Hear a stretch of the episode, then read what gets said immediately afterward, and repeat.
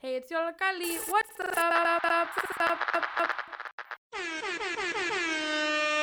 Hey y'all, what's up? You're about to listen to facts, stories, interviews, gossip, live music, booty bumping beats, and much more fascinating things that will be so stunning, there's a possibility that your mind will blow.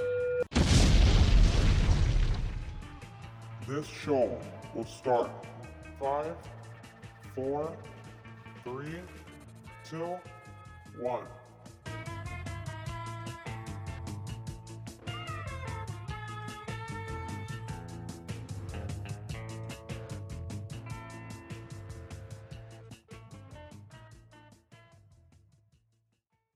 Hey y'all, what is up? Ew. You are listening to WLPN LP Chicago 105.5 FM Lumpen Radio, broadcasting live from Studio Y, Yollocalli in Little Village.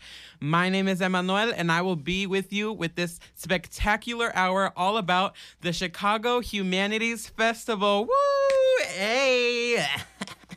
So let's just jump right in. So, what the Chicago Humanities Festival is, as said by them themselves, is for 30 years, the Chicago Humanities Festival has brought compelling speakers and thoughtful programming to Chicago. Our hope is that you leave festival programs transformed with new insights and perspectives that change how you see yourself, your community, and our world. This year, it's all about power.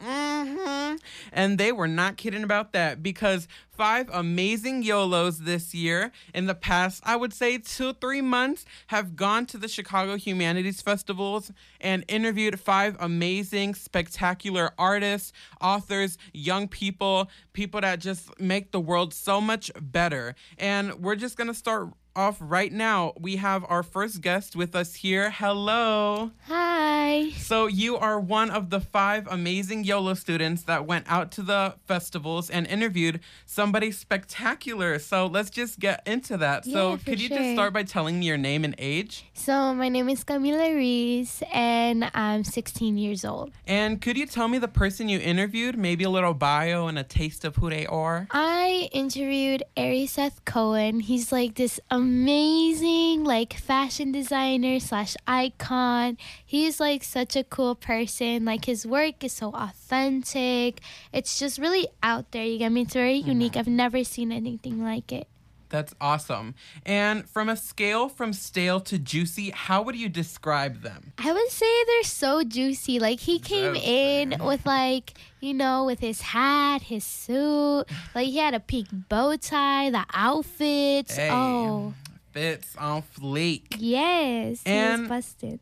And could you tell me um, the experience of when you met them? So when I met him, he was like with his wife and stuff, and she's like such a doll. She's like she wears like the coolest hats ever. Like she mentioned how hats are her thing, and her hats like the one she was wearing was like red, and it was like really like out there. Her necklace was amazing. Her bodysuit was so cool. And then Ari, like I saw him, he was a lot taller in person than I anticipated, but he was wearing like a hat, he was wearing a suit, he had a pink bow tie. You know, they were serving looks. They were serving looks and I just like Met Gala ho? yeah, like I enjoyed it so much. Like there's such amazing people to talk to. That's awesome. And what what was the most important part about the experience for you? Um, really like I've never really done many interviews. Like I've done interviews with like close friends and stuff, like or with classmates. But this one, it was like a very like professional, I guess you can say. Like I got to interview someone who's like very impactful, very well known. It was like I was interviewing a celebrity, and it was like so cool. It was a really good experience. Right. It's like ET who, Vogue who. Now it's all about what's up. Yeah, like it was such a great experience. Like one to remember for sure. That's amazing. Well, I am so pumped and excited to listen to the amazing interview you did with Ari. So let's just jump right into it. And don't forget to stay tuned for four other amazing interviews right after. Enjoy! Yeah, my name is Ari Seth Cohen. And my name is Judith Boyd. Okay. And the first question is As a designer, who do you hope to influence? Mm. I'm not a designer, um, so I I can't speak to that part of it. I see my outfits as art, and so in a way, uh, putting together an outfit is a design. Um, and who I hope to influence, well, people of all ages, but I also want to give older people who um, experience ageism um, inspiration that we can do what we want to do at any age.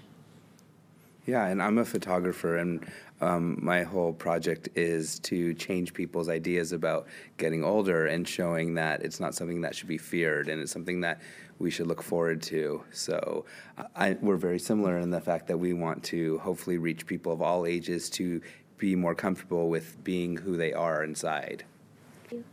And who is your fashion icon? I would say one of my fashion icons is sitting right next to me, Judith Boyd. That's sweet, Ari. Uh, um, my fashion icon is Isabella Blow. Um, I don't know if you know who she is, but she wore hats for. I'm a hat person, and I'm very into millinery. And uh, she wore hats um, for Philip Treacy, who is a famous hat designer. Besides Ari, of course. and what are your opinions on the fashion community today? You know, we really consider ourselves more interested in style than the the fashion industry itself. But we're hoping that more people are turning away from fast fashion because, you know, there's so many destructive things that happen with the production of clothing when, like, uh, those huge companies. And so we always try to encourage people to look for vintage and shop at thrift stores and, you know, kind of share things between friends. It's something that will help our environment and something that's like creative and fun. Yes, and that's my mission as well. Uh, part of my mission is to um, show that you can, you don't have to spend a lot of money to put together an outfit. You can go to a thrift shop. I tend to go to estate sales in Denver because that's where I like to shop. And it's not just the clothes, it's the people that are there. There's, it's like a, a subculture. But I'm also concerned that the fashion industry does not diverse in terms of who models the clothing and in terms of inclusion. I think it's a very important that we push for inclusion. And that always includes age. And how has fashion influenced you? I've always loved clothing since I was really young. And it was, first of all, a way for me to connect with my grandmother, who was my best friend.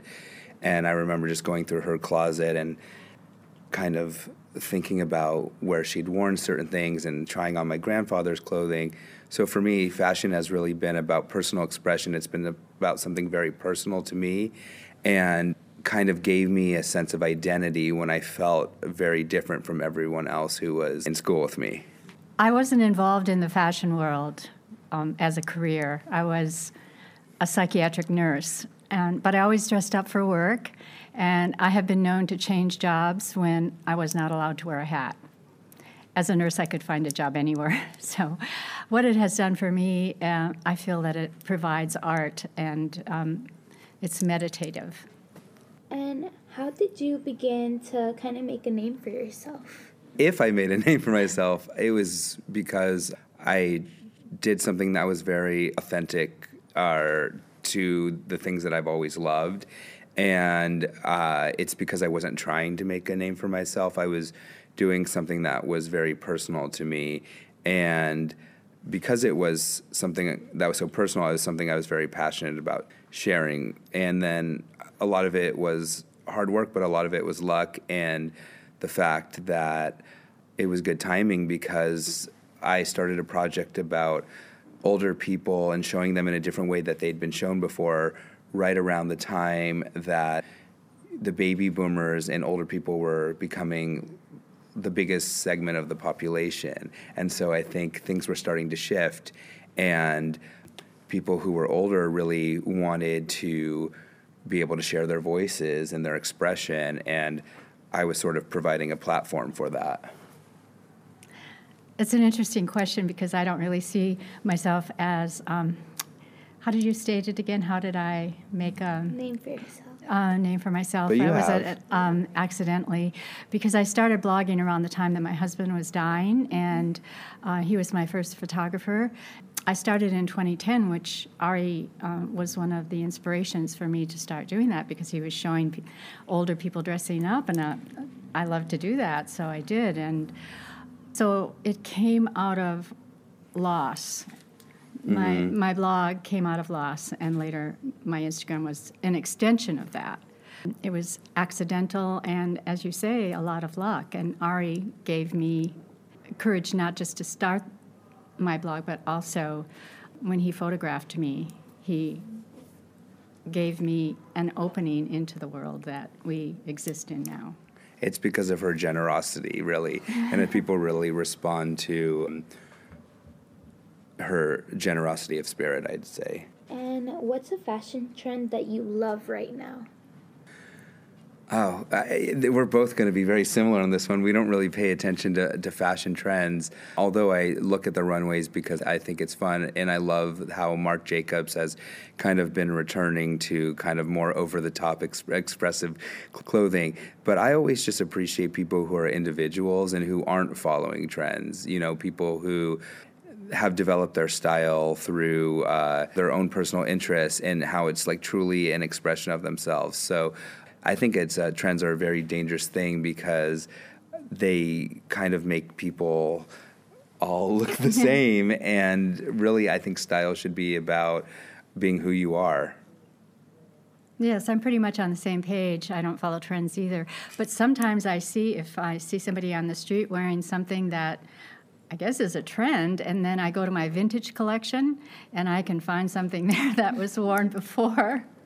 So, Yeah. in that way, it's fun and maybe stimulates my curiosity. Find something from another era because it seems like everything is repeated in a way. everything's recycled, and right now it's the, all about the '90s. And I mean, I love the '90s, and and in a lot of you know, I was watching Friends the other day, and I was like.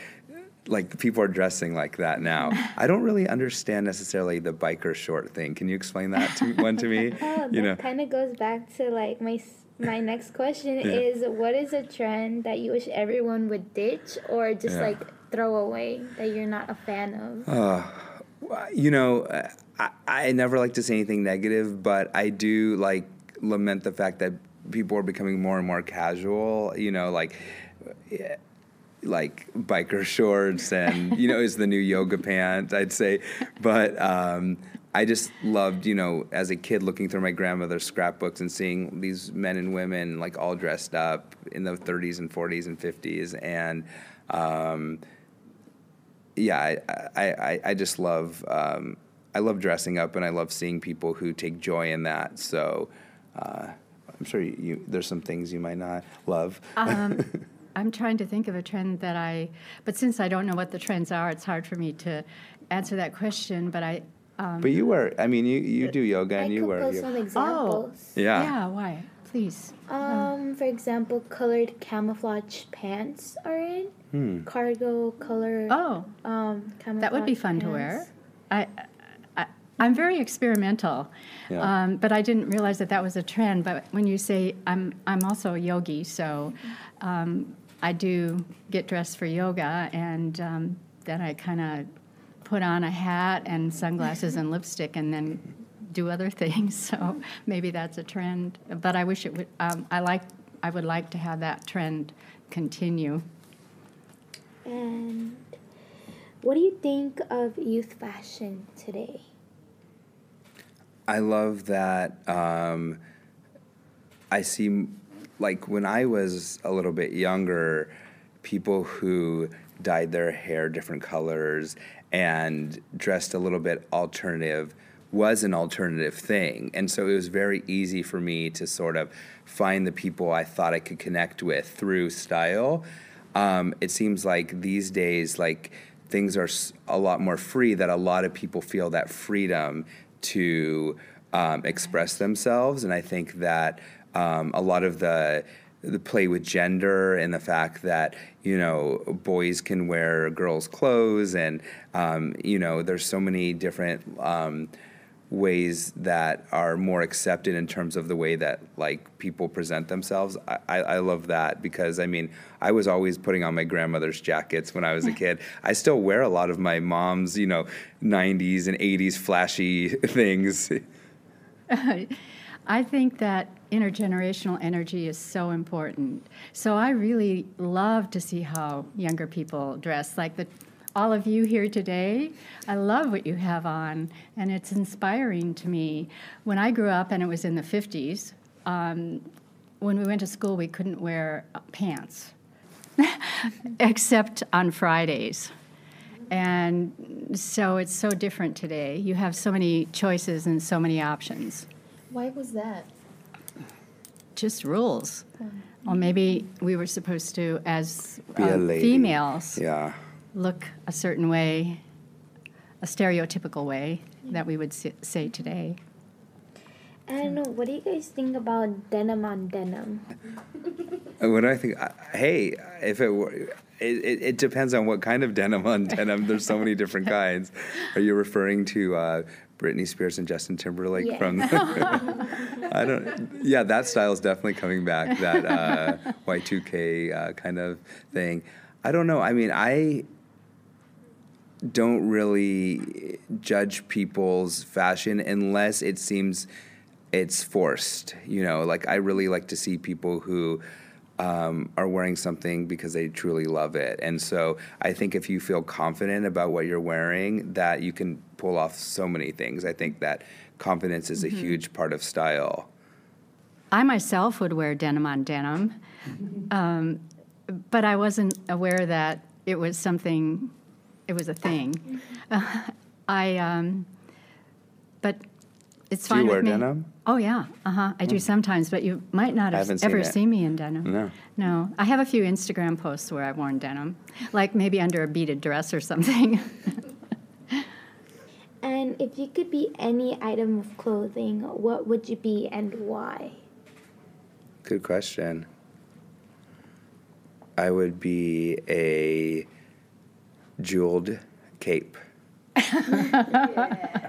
because I love color and sparkle, and it would keep me protected, and um, yeah, and it's it's all I would need. You'll have to get one now. I think I have a few. Oh, you probably do. I would be, of course, headwear. I adore headwear. I love all different kinds and shapes. And I even had a hat shop in the 80s. So now I have a hat room. And I love going in there. It's like an altar. And the last question, but the most important question, hmm. is a hot dog a sandwich? You're asking the wrong two people. We're both pretty. I'm a vegan, and and and, and, and she's vegetarian, pretty much vegan. But if you were to choose, you get me, is hot dog a sandwich? Would you consider? I've never had a hot dog. Um, I mean, I I think that anything between two pieces of bread can be a sandwich. Yeah, I would think it was a sandwich. Yeah, That's a great question to end. you could put. I, I put a lot of things in bread, so Okay, Carrot hot dogs. yeah. Mm-hmm. Okay. What? What did you? Carrot hot dogs. Yeah, that's true. Is hamburger a sandwich? I don't know, is it? I don't know. Is a burrito a sandwich? I don't think so. That's a that's a stretch. Yeah. Well, thank you guys so much. Thank, Thank you. Thank you. What up, y'all? We are back. Don't forget that you are listening to WLPN LP Chicago 105.5 FM Lumpen Radio, broadcasting live from Studio Y, Yollocalli in Little Village. My name is Emmanuel, and that was like literally the best interview ever. I am so mad and blown because now a burrito is not a sandwich, but whatever. I'm gonna get over it in the next hour. But I am joined here today with my next special guest. Hello. What's up? What up, y'all? So, could you please tell the audience your name and age? So I'm nine and I'm 21. What up, Nine? How's it going? and could you please tell me the person you interviewed, maybe a little bio for them too? Yeah, so Jesselyn Silva, she's a powerful 13 year old junior Olympic champion, and no doubt she has a super bright future ahead of her. And what was like the process or what was going through your mind when you were coming up with the questions that you asked her? So, to start off, Jesselyn is also an author and she has a book published already on her career of boxing since she was seven up until now. So, definitely part of the process was reading her book, which was awesome. I got to share the book with my little sister as well. So, we were both reading it together. And yeah, just kind of thinking about her as a, uh, you know, a younger person in the boxing field. It kind of reminded me a little bit of myself when I was in high school, also doing boxing. So yeah, the the questions kind of became a little personal to me. So it was it was a little easy to um, get in tune with um, her life. That's so cool. And could you tell me on a scale from stale to juicy, how was she? Super juicy. Like she is so confident. It, it was amazing. I was not expecting that. She's super friendly as well. Those muscles were juicy. Yeah, definitely. And uh, what did you take out of the experience and what was the biggest part of it? The biggest part of it was probably how confident she is. She inspired me to like believe in myself a little bit as well. She is super outspoken. During her panel as well, she was super relaxed. So like I think I was just really observing how she was um, navigating her environment around you know people who were interested in talking to her interviewing her taking pictures with her and it was really nice to learn from her and how she goes about things That's so amazing. Well, thank you so much for being here. Thank you so much for giving us a little insight on what we're about to listen to. I'm so excited. So, hopefully, you all listening enjoy this amazing interview with Jocelyn and stay tuned. Hi, um, I'm Jesselyn Silva, and I'm 13 years old, and I'm a junior Olympic champion, number one in the nation. Awesome. So how are you? I'm good. That's awesome. Um, how's Chicago treating you so far? It's really cold. It is really, really cold. Like, I was just walking to the hotel, my legs were like super cold. Really? Yeah, it's colder than Jersey. It's really cold. Cool. We were just talking about people that run outside in this weather because we Yeah. were like, looking at people, and we are talking about how like We would never.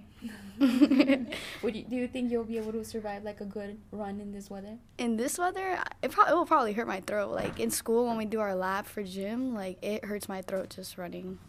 Yeah, I feel that. So what did you have for breakfast today?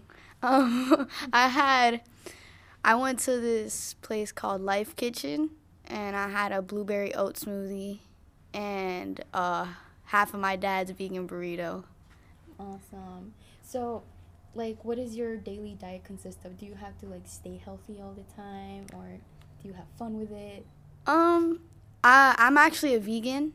I've been vegan for three years, but like we cheat with like pizza and like ice cream and stuff, but like not all the time. It's really cool actually. Like people think that vegans like is boring diet, but like it's actually really fun. Like you could find new things to eat and like how it tastes differently and stuff like that. What's your favorite dish?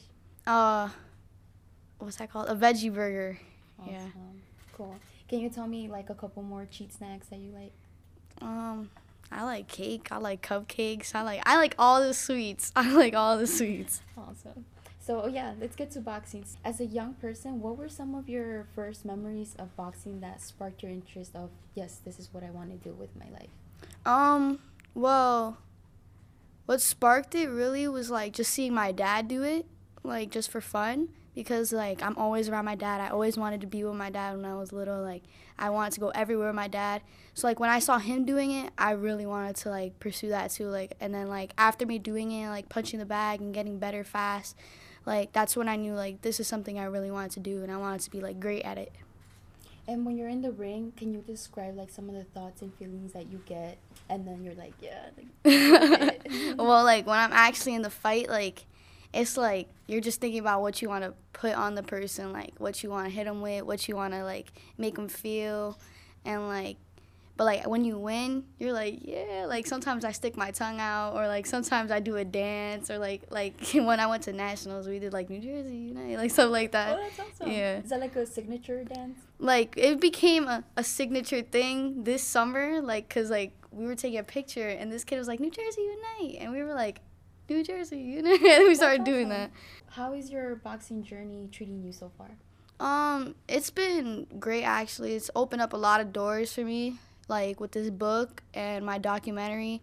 It's opened up a lot. Um, I've been getting like a lot of like motivational messages and stuff from like people on Instagram and stuff and like that really mo- that really motivates me to like keep doing what I'm doing because like I see that I'm inspiring people to do it too and inspiring people to like pursue what they want to do.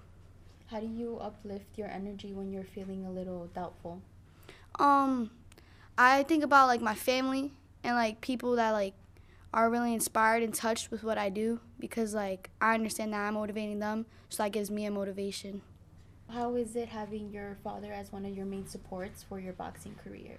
It's different, like sometimes, cause like when he wants to like help me train stuff, like he tells me, he tells me like right now I'm helping you train or like sometimes when he's in the gym he'd be like he'd be like act like I'm not here. Like act like I'm a ghost. You don't even see me. Because like because like he doesn't want to get me like since he's my dad like I always want to be next to my dad. So like he's like act like I'm not here. Do what you gotta do. Stay focused so like but sometimes that could be really hard for me so like yeah That reminds me of the um your first time sparring. I read it in your book, Uh-huh. and then how you like wanted to like tap out a little bit. Yeah. I was like, wow, that's courage. Like I was like, should Uh-huh. tap out? Yeah. you did it, so Yeah. that's awesome. Um, so what what is one of your most memorable experience in the ring, in like a fight or in general in the ring, that you're just like, wow, that's one experience that is with me all the time.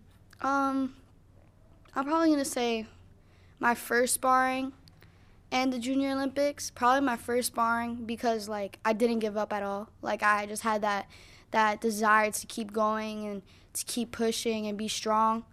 And also the Junior Olympics because that's when I became number one in the nation. And like I didn't give up after losing the Junior Olympics as it states in my book. And like after losing those tournaments, I just didn't give up and like I made it to the number one spot. If I want to get into boxing, what Mhm. are some pointers that you would give a beginner? Um, anything that perhaps you wish you would have known before, or just you know maybe some diets, some strategies. Um, I'll probably tell you just don't give up. Just keep pushing. No matter what the coaches put you through, no matter what hard conditioning they put you through, no matter who they put you into spar, just keep going. Remember to keep your hands up. Protect yourself at all times because you want to have a nice long career. You don't want to get hurt. Um, and also just like protect yourself and just stay focused. Keep pushing because you can't play in boxing. Boxing, if you want to do boxing, you really have to stay serious. What do you wish to see more of in the boxing field?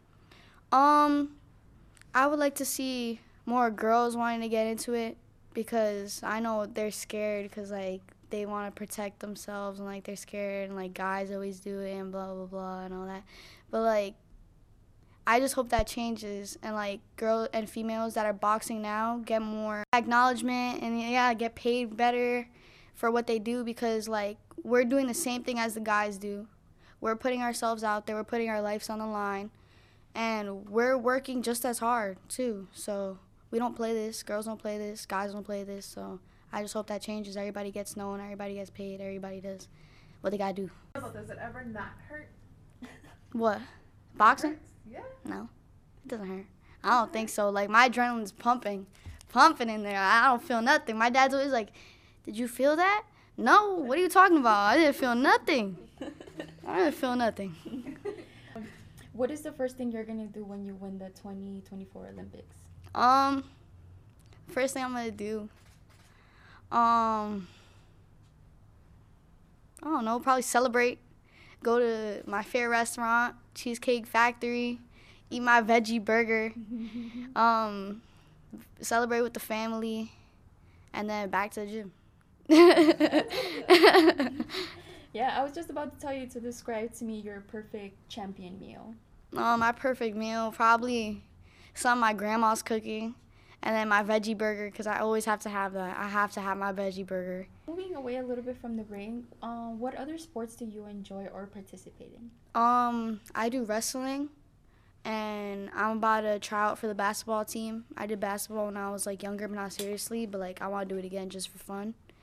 And I did track. I want to do volleyball too. Volleyball is really fun. I want to do that. Nice. In the beginning of your book, I also recall that you mentioned you would draw.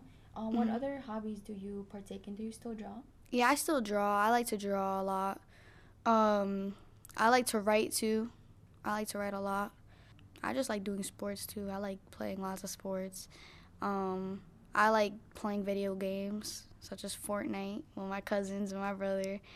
And I like to play NBA 2K. I guess like video games, reading and writing are all my hobbies. What do you write about? Um, I just like to write like sometimes what I'm doing in the day or just like stories. Like I just like writing stories, like fictional stories. What is a piece of advice that you would give to your older self? My older self? Um just keep doing what you're doing. Like you you you already did so much as a young kid. Just don't stop now cuz like a lot of people look up to you ever since you were younger. Um and no matter what hits you, no matter what obstacles you see, no matter no matter what happens, just keep pushing. Like just use all that as motivation what happens to you cuz like life isn't always going to be a smooth journey. Just keep pushing. Are you a dog person or a cat person? I like dogs. Dogs. Yeah, my grandma has two dogs. I love dogs. To close it up, um, the final and most important question: Do you consider a hot dog a sandwich? Mm, yeah, I guess. Cause like it's like two pieces of bread and then there's the hot dog. so yeah, I guess it's a sandwich. Cool. Well, thank you so much. Was No problem. Thank you. Hey y'all, what's up? Don't forget that you're listening to WLPN LP Chicago 105.5 FM Lumpen Radio, broadcasting live from Studio Y, Yollocalli in Little Village. My name is Emmanuel, and welcome back to the Chicago Humanities Festival show. Hey, hey. So we're already past the first half hour. Ah, but we got three more amazing interviews left. So just stay tuned and listen to them, educate yourself, and inspire yourself. So I'm here with my next amazing YOLO. Hello, how are you? Hello, my name is Jerry. Um, and how are you doing, Jerry? Good, I'm I'm good. Thank you for having me here, Manu. So you already said your name. Could you please tell us how old you are? Uh, I'm 23. Um, that's young. Why are you hesitating? Um, and could you please tell me the person that you interviewed? I was able to interview Damon Locks. He's a performing artist, artist, teacher. He's a man of many talents. He makes music, but he also composes like little tracks and beats for for his and samples for his for his music as well. So he does like all sorts of things. On a scale from stale to juicy, how would you describe him? Him as a person, I believe Juicy. He has he's a he's a man of many talents. He does a lot of things. He's an educator, he's an instructor, but also he's a performing artist and I feel like a person who can a person of many talents and can collaborate with many people then you know that person is very interesting. And he's a very interesting person. That's inspiring. yeah. Um, and how did you feel being a young journalist that interviewed somebody with such like fame and money and power? well I, I feel like he has connections and he has a lot of he has a lot of talent. And as a journalist i mean or just someone who is spe- speaking with someone you know it really opens my eyes on the things that we could do you know? Like as a journalist we always often have to ask the question like oh what do you do? What is your profession? You know something to get to know uh, another person's identity or background knowledge of who they are through either through work education or you know through their own little hobbies that they do and and whatever they do just either you know for work or just because they lo- they have fun doing so. And him as a person uh, it made me really think about the things that i could do with my time yeah i could do you know always uh, do radio production or audio production you know editing stuff or writing stuff but I could do way more with my time, and that's something that he made me in a way realize. Because um, when I first met him, it was like two years ago, uh, two years back, and I just knew him as a as an instructor for music. So I thought, oh, he's just in a way like me, you know. He could, he just does he does samples, he teaches music, and then he teaches it to to to the teens in the south side of Chicago. I met him now recently, and he does way much more things. And it's like, whoa, how do you how how are you able to manage all of that, and how were you able to do all of that? And oftentimes we had a little conversation before the interview, and he mentioned like, oh, it just starts small. You know, if you have a question, follow that question and it's just a curiosity thing that keeps developing you know at first you think oh yeah i'm just going to learn how to edit this and cut this yeah you learn the basics but then it just keeps developing. And that's something that uh, i really caught that is something that really caught my attention from him. That's great. you said so much and i'm so excited to hear it now because he seems like somebody that like really has inspired you. And um, as much or as little as you know about him it's important to like you know hear about those kind of people and even meet those kinds of people because they can really influence your life and your work ethic and your art so that's really dope so hopefully y'all stay tuned and enjoy the interview What mediums and tools do you use for your creativity?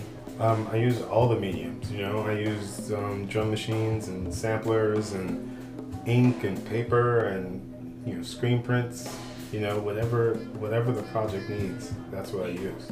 How do you use music and sounds to incorporate the messages you are projecting? Well, I mean, music has often contained messages, and I think that music is a great way to help kind of get people the message because music, unlike talking, music like connects to a different part of your brain.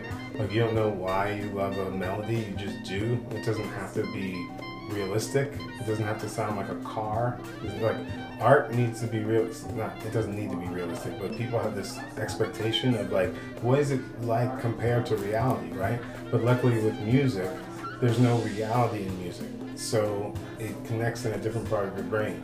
And so if you put messages and attach it to that, then it gets um, those messages get access to different part of your brain. What are a few of your treasured instruments? My treasured instruments mostly are my drum machines and sampler. I also love boom boxes. Okay, you work around with sounds and music. Do you have any favorite sounds? Favorite sounds? Um, I like horn blasts. You know, when you have a sampler and you're like bam, bam, bam. That's, that's a lot of fun. At Yollocalli, we love music. What kind of favorite albums do you recommend for us to listen to? Mm, Well, that's a there's a um, record that just got reissued, uh, Perú Negro, which is fantastic. Old Black Peruvian music. Um, also, um, Black Rhythm Happening by Eddie Gale is a fantastic record. As an educator, how is it working with teens? I, I love working with youth. They're just like me, but younger. um, but no, it's great to, to throw out ideas and see what comes of it and listen to ideas and see if we can make stuff of it. It's a lot of fun. When you're trying to be creative, what's one method you do to get into that zone? Uh, mostly I listen to music. Like I just deeply listen to music. Or my, I might watch a movie too, but mostly it's listening to music. If Damon Locks was a food, what would Damon Locks be? Hmm, that's a tough one. Maybe um, hmm, it would probably be a dessert. It might be a baked good. You know. Okay. If I if it's something that was named after me, it'd probably be a baked good. Is a hot dog a sandwich? No, What do you think it is? it's a hot dog.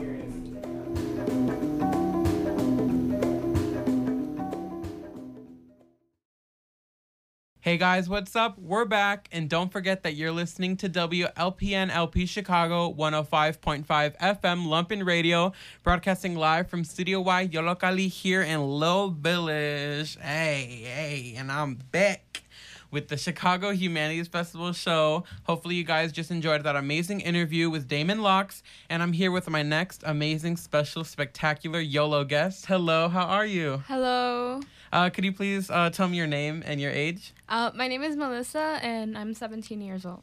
Oh, Yeah. Melissa, dang. and could you tell me who is the person that you interviewed? I, I interviewed Henry Rollins, and so he's done a lot of stuff. Um, he's a former member from Black Flag. He's also done a lot of journalism. He goes around the world and like does a lot of like human rights stuff. Yeah, yeah, I think, yeah. That's really awesome. And what was it like to meet him? Oh, it was really nice. I mean, I've I've been a fan of his, and like my dream was fulfilled just to meet him. Super cool. Yeah. Um, on a scale from scale, on a scale On from a scale. stale, oh, on a scale from stale to juicy, how would you describe him? Super juicy. Super juicy. Super juicy. Yeah. Super cool dude. I don't know. Like one of the I think one of the best people to have a conversation with, definitely. That's really dope to hear. Being that you're a young journalist, how were you impacted by in- being able to interview him? So I remember during the um, during the interview I asked him was like or actually I don't really remember, but um he said something about like doing whatever you want to do, do like just follow your dreams or do whatever you're going to do because at the end of the day you're not you're not doing it for anyone, you're doing it for yourself. And I think that's really stuck to me because I'm like a lot of the stuff I want to do right now, I should be doing it for myself, not for others and all that. So yeah. That's really amazing. I'm really excited to hear. I'm super pumped. And hopefully, if he inspired you, he can inspire the entire audience. Yes. So, thank you so much for being here and giving us some insight into what we're about to listen to. And hopefully, you, audience, all enjoy this amazing interview with Henry Rollins. And we'll be right back. How were your years as a teen? For me, they were uh, really tough. I didn't really enjoy being a teenager until I was about 18, 19. Like when I graduated from high school in 1979 and I was living out in the world, that was great. And, and so 18 and 19 were okay. The rest of it was pretty tough. I, I went to an all boys school that I did not enjoy, and I was very insecure. And going to an all boys school and wanting to meet girls made it really difficult because you had no practical interaction with them. Mm-hmm. And so that was, that was a bummer. And home life was not all that joyful. And so I look back at those years until I got out of the house in the summer of 79. I look back on all of that, it was, it was pretty damn miserable. The only thing that really got me through was music. Would you say it was like hard to be a boy in your generation? Or just like I can't I can't think it was especially hard being a boy. It, it was just hard in my particular setup with uh, five days a week with my mom, two days a week with my dad, going to a, a, prep school that I did not like. That was way far away from where I lived. So was, get up very early in the morning, go to a different world of like sheetrock mansion nightmare, and then coming back to the city of Washington D.C. It was just not enjoyable. So I, as a male, I can't really speak to it. As me, Henry, the skinny guy on Ritalin, it was fairly awful. Would you like to be a teen in this generation? So basically, would I like to be 17 in 2019? Yeah. No. Why? Why? Because I've had a long time to not be young. And I'm not saying it's no good to be young now. Uh-huh. But I wouldn't have been I wouldn't be able to tell you the stories that I can tell you. And all my favorite stories in my life are music related. And so if I was a teenager now, I couldn't say the time I saw Led Zeppelin, they were great, and I did, and they were. Yeah. or when Dee Dee Ramone sweated on me the first time I saw the Ramones, he did, and it was great. and so, and I'm not saying new bands these days are bad. I buy those records too, but I feel really lucky to be born and raised where I was when I was, and adulthood is no bad thing whatsoever. I think though that the differences, for me, was like 1970 something when I was a teenager. I think the differences between 1970 something and 2019 are profound. The internet, what a young person can see in high definition on their phone was never anything that I was able to experience. And I'm not a prude, but I think that there's some adult content that is not really good for a young person to see and bring that into how they're being socialized and culturalized as a young person. And I think there's a danger there where they're seeing, well, this is normal. No, actually, it's, it's really misogynistic.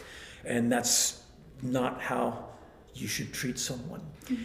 And so I think there's a lot of, if I was a parent in 2019 with a 15 year old, I'd be like, well, do I get in trouble if I keep the kid welded in a cage until he's 45?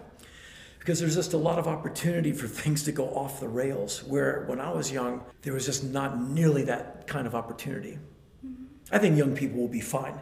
I'm just saying there's a lot of information out there that's pretty heavy duty. So I have this question for you, saying like social media and all that. Like, how would you improve this generation? Well, when you see statistics that say that literacy levels are dropping in a, in the United States, that's that's a that's terrifying uh, people need to know how to read. I mean, educated people make really good choices most of the time. And so I would really be stressing, and this is nothing new, I, would be the education. I mean, if I was president, I'd be the education president. I, I'd be like, we're defunding this, don't need any more tanks we need more books and we need more laptops on, on, on desks and we need more kids in the school because that's how you make better choices. There's your border security, there's your uh, anti terrorist thing, smart people. And that's how you make a cleaner, better, smarter end of this century. And so I think that's what you know concerns me and alarms me in this country. And the meanness of getting to be anonymous online, where you can Facebook someone into a state of low self-esteem. And a young person who feels bad about themselves when their hormones are raging and they're changing as they're growing, I think a lot of bad things can happen. And so I'm not trying to sound like some old prude, but I think America is a great place. The United States is a great place, and I think currently there's a lot to lose. And when you see literacy, the literacy rates dropping, that's a sign that we need to reprioritize expenditure and what the president should be saying and where he should be leaning his priorities. I don't see as I was hoping for his wife to step in. She's she's not she's letting me down. And so those would be my my concerns.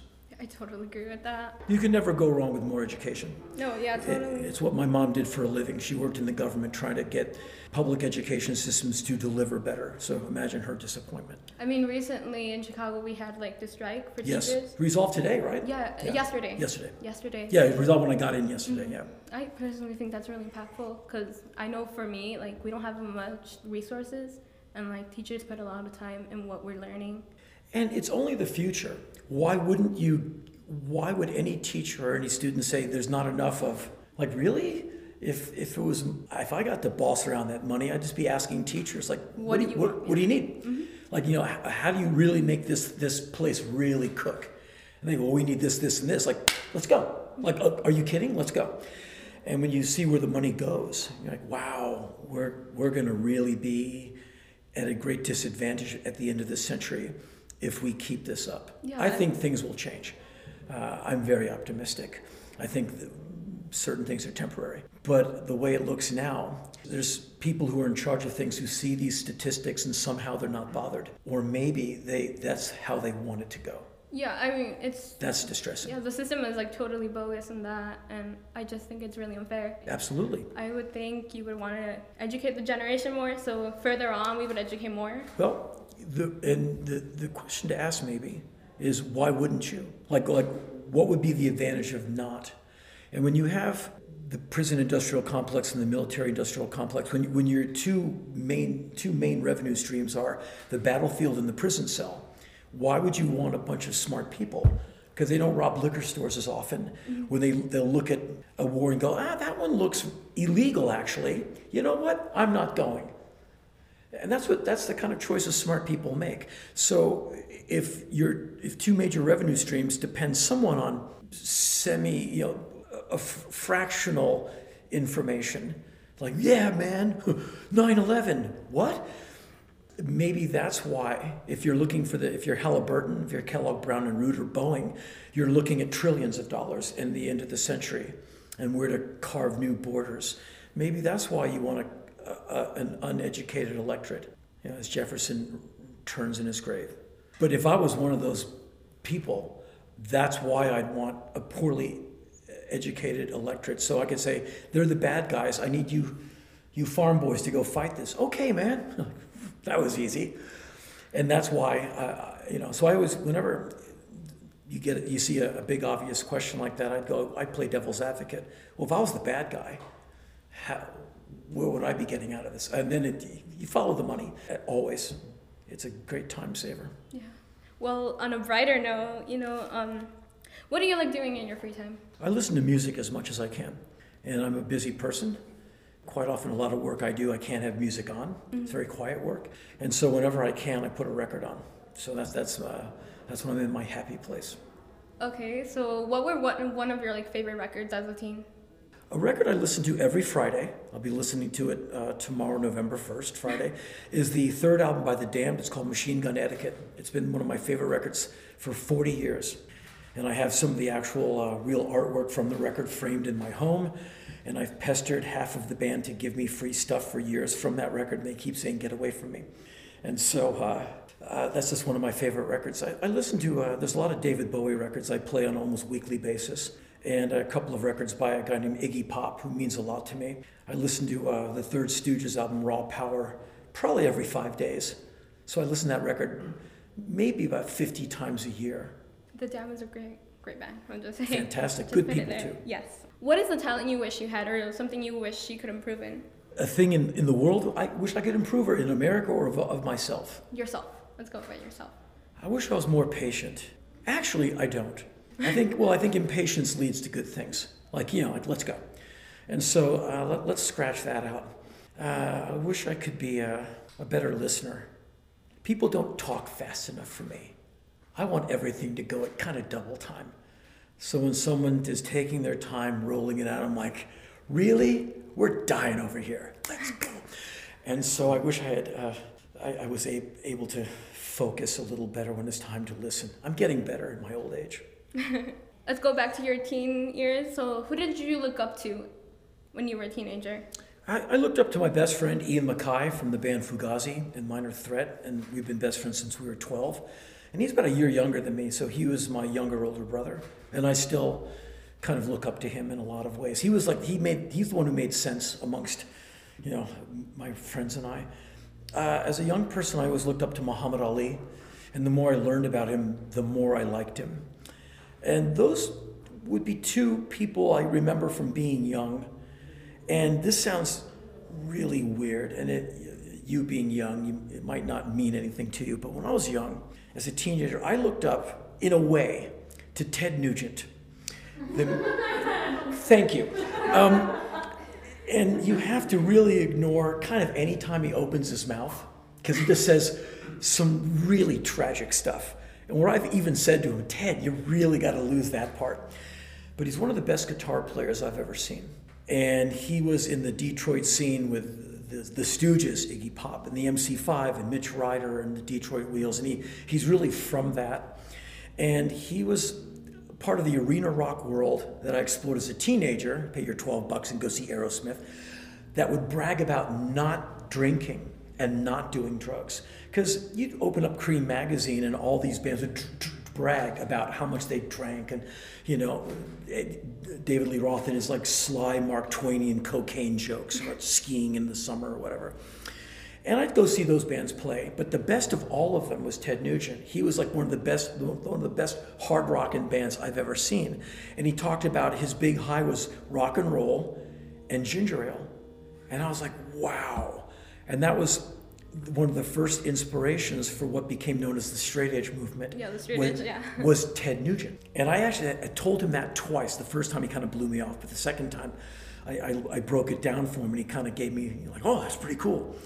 And that was a, a term that in, when you go into the dictionary now is defined as a youth movement that eschews drug or alcohol. Ian MacKaye coined the phrase and made it into a song. Minor threat, yeah. But we got it from going to see Ted Nugent shows. And so by the time I was 17, I'd see Ted Nugent every time he came to the Washington, D.C. area.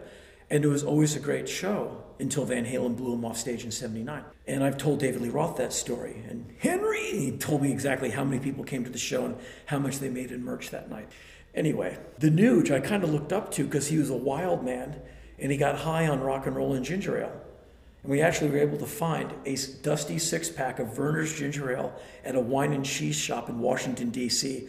Vernors ginger ale. And Ian and I, we drank it lukewarm. We were so eager to hear, to, to taste, see what it t- tasted like. We didn't even put it in the refrigerator. We blew the dust off. It had dust on it. Because in Washington, it's an import item. And we're like, the elixir, the Ted Nugent drink system. We it like, okay, it's ginger ale, whatever. But he's one of the main reasons uh, that we didn't drink or get high in school was because the Nuge didn't. And I don't know if he really understands the impact he had on some of us. So he's a guy I looked up to, and then just kind of my adult life just kind of wondered why he said that and that and that and that and that. What gives you motivation to keep going on life? I'm motivated by anger I'm, and curiosity and mortality. I have no spiritual beliefs. There's no afterlife for me. So, and I know I don't feel the same as I did when I was 19. I know I look the same, but I don't feel the same. and so I, I want to basically do what I want to do while I still can get up without going, ah! And so I try and keep a vigorous schedule because I'm, I'm mad at the things I don't know. I'm kind of angry at the fact that I haven't been to that country, that country, or that country. And so my anger fuels my curiosity, my curiosity fuels my anger. And it's not anger like I, I, kick a dog or punch a hole in the wall. I just want to I just want to know and do stuff. So anger and curiosity, it's not money. Money doesn't inspire me, nor does fame or acclaim. It's like I want to do stuff. And it, you're young.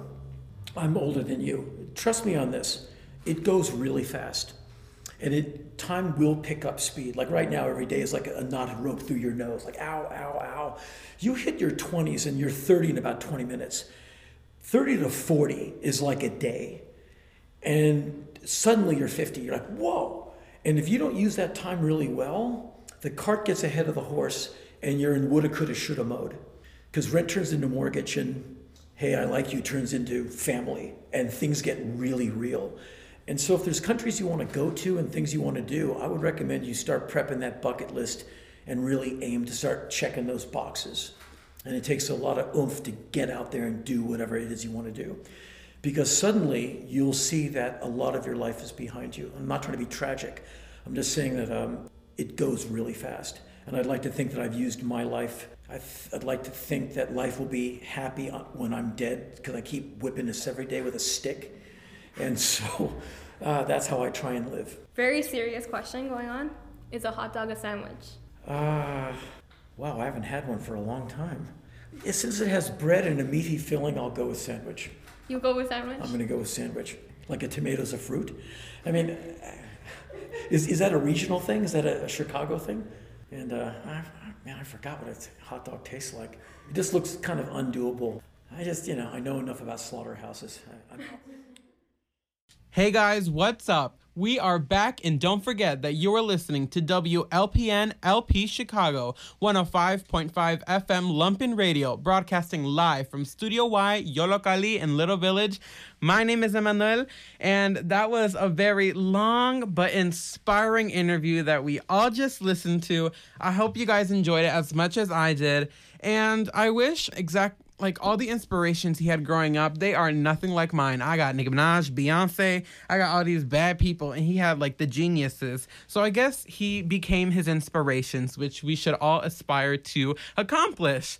But, anyways, on to our last and final interview that we had was done by, oh my God, our special guest. Hello, welcome. What up, y'all? My name is Emmanuel. How y'all doing? I'm 16 years old. That's amazing, Emmanuel. And could you please tell me who it is that you interviewed? You know, man, like I interviewed George R. R. Martin, you know, Liddy Poppin. He's known for writing a bunch of short stories and novels, but you know, the biggest one of them all, the banger, the hit, was Game of Thrones, you know, Liddy Poppin, like Roar. And, you know, he's just such an inspirational person. He like is a genius and a nerd and he's like fiction science fantasy universe. He like is in his own dimension. He's on his own throne and like you know it's just that.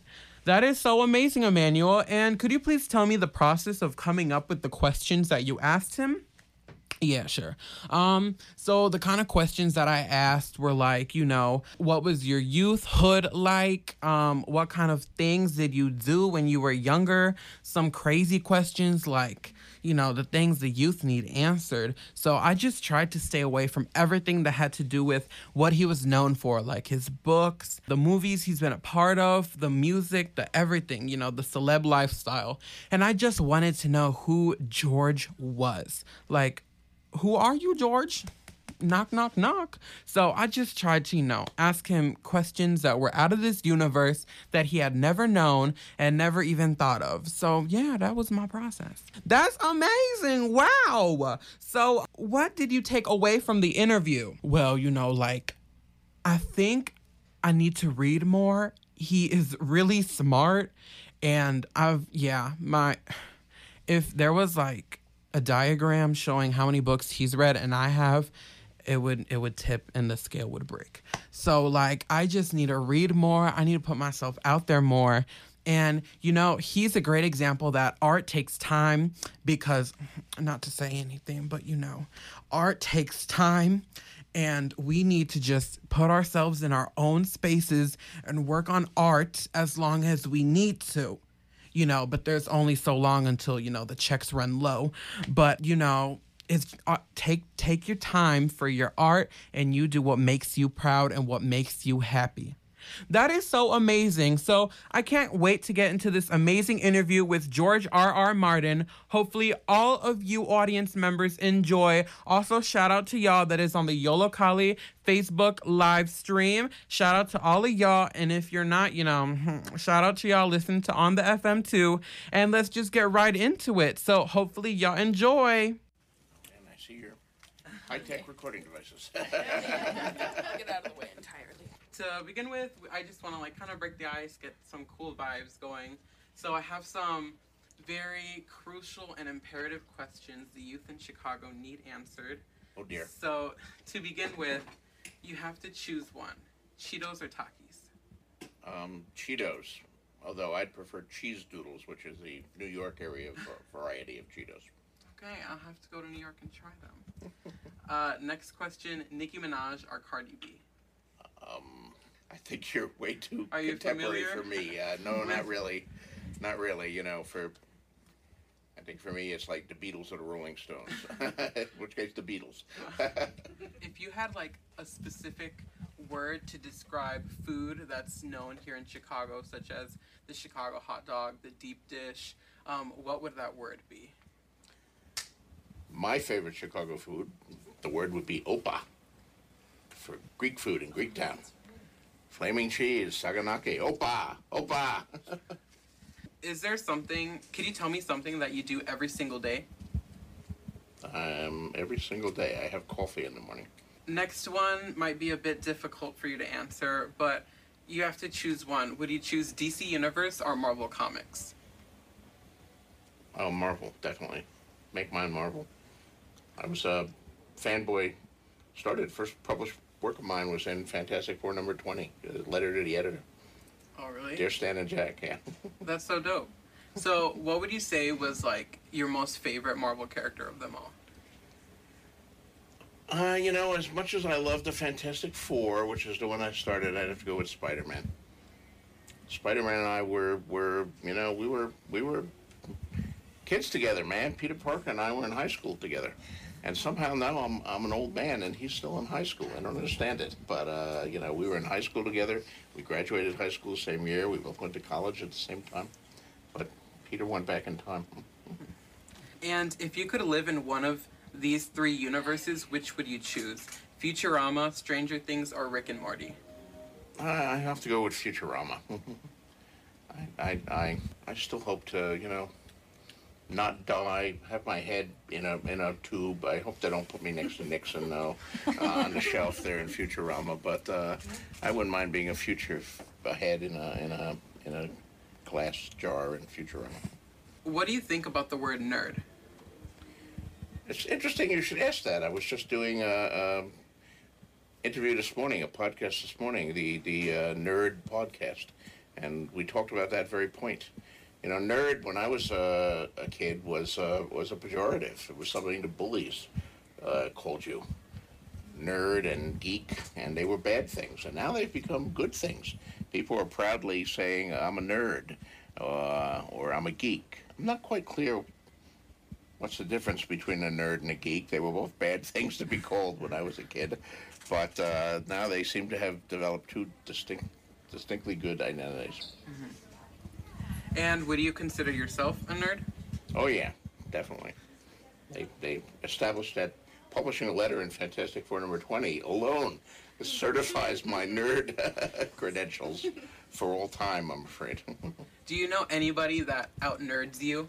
I, I do. You wouldn't know who they are, but yeah, I have a few friends who are even nerdier than I am. In everything that exists, like in science fiction culture, is there anything that you wish, like, like, dang, I wish I would have come up with that? Well, there are books I wish I wish I had written that are written by you know some of the great science fiction writers of the past. Works that uh, still astonish me with their power. Uh, a lot of the work of Roger Zelazny, Nine Princes in Amber, Lord of Light, um, Alfred Bester's The Stars My Destination. Um, a lot of the work of H.P. Lovecraft, which terrifies me, but I'm not crazy enough to write like H.P. Lovecraft. Um, I, don't know a, a single idea though. Um, I mean, I've I science fiction stories borrow from each other and build on each other. So I don't even know who invented like hyperdrive or warp drive or these various drives that are necessary to get us to stars. But whoever did that really, uh, that was a great contribution to make. The time machine, that was H.G. Wells, that was a great contribution to make. We can just build on these things that other people have come up with. I know that you have like such a love for dragons. So I want to know where do you get your dragon essentials such as leashes, food, poop bags? Well, you you have to depend on your castle personnel to make that. You know, you have uh, leather workers in the castles and blacksmiths, and uh, they'll make you the, the proper chains and so forth. You have to, you know, have to go to them. There's no dragons or us. No. what is the most rebellious thing that you did as a teen? Boy, the most rebellious thing I ever did as a teen. That's a hard one. I, I was not a, I was not a rebellious teen by the most part. I was, uh, I was a pretty good kid. I probably, when I quit the school paper because they censored one of my uh, articles, the the faculty advisor thought one of my pieces was too strong, and I said, "I'm not going to stand for this. I'm out of here." so I walked out, walked out on the school paper in my senior year. What's the article about? Oddly enough, it was about school spirit of all the stupid things in the world. Well, I bet they regret dropping you. no, they don't. they don't even recall. And it was a long time ago and uh, in a different world. But uh, yeah. This is also like confused scientists for years. Is a hot dog a sandwich? No, It's not. it's Why? not. Why would you say Because it's a hot dog. It's different. If you say, I want a sandwich, and they give you a hot dog, you're not satisfied. You didn't want that. A hot dog is a hot dog. It has its own identity. And would you say a Chicago hot dog is different from all the rest of the hot dogs? Yeah, it's pretty distinctive. It's pretty distinctive. It's I think it's radioactive with that relish that glows green. You know, I think you could probably find your way through a, a dark cavern with the glow of uh, that relish.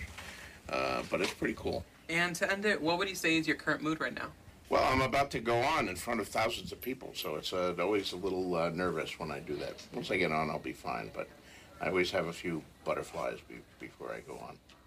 Well, I can't wait to see it. Yeah, should be fun. Should be fun. So thank you all. Thank you. Thank you. Hey guys, what's up? We're back, and don't forget that you are listening to WLPN LP Chicago 105.5 FM Lumpen Radio, broadcasting live from Studio Y, Yollocalli, in Little Village. My name is Emmanuel, and I'm so glad that you all stuck with us for the entire hour of amazing interviews from inspiring artists, athletes, innovators, authors, and artists. Just amazing creators.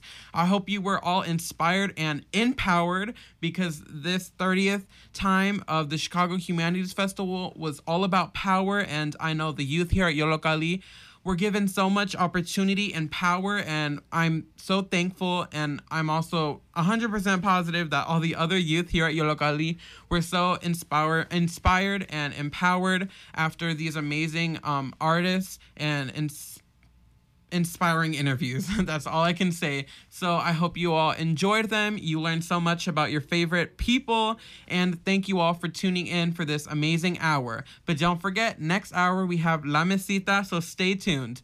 But don't forget that you're listening to WLPN LP Chicago 105.5 FM Lumpen Radio, broadcasting live from Studio Y, Yollocalli, and Little Village. My name was Emmanuel, and peace! Hello, it's me. I haven't heard from you in a while. I hope it's because you're listening and enjoying our amazing, outstanding, terrific, wonderful, inspiring, delightful, funny, breathtaking, amazing, astonishing, highly amazing production. If not, you should listen to our radio show, What's Up Again. In the meantime, we'll be working on the next one here in Lumpen Radio. So stay tuned to our next amazing, outstanding, terrific, wonderful, inspiring, delightful, funny, breathtaking, astonishing, highly amazing broadcast. I hope that you are informed about the awesome parts of life and that you will have a splendid day. Don't forget to listen to us on SoundCloud at Yollocalli, on social media like Facebook, Instagram, Twitter, or Tumblr at Yollocalli, or visit at yolocaliartsreach.org for more. We are the robots.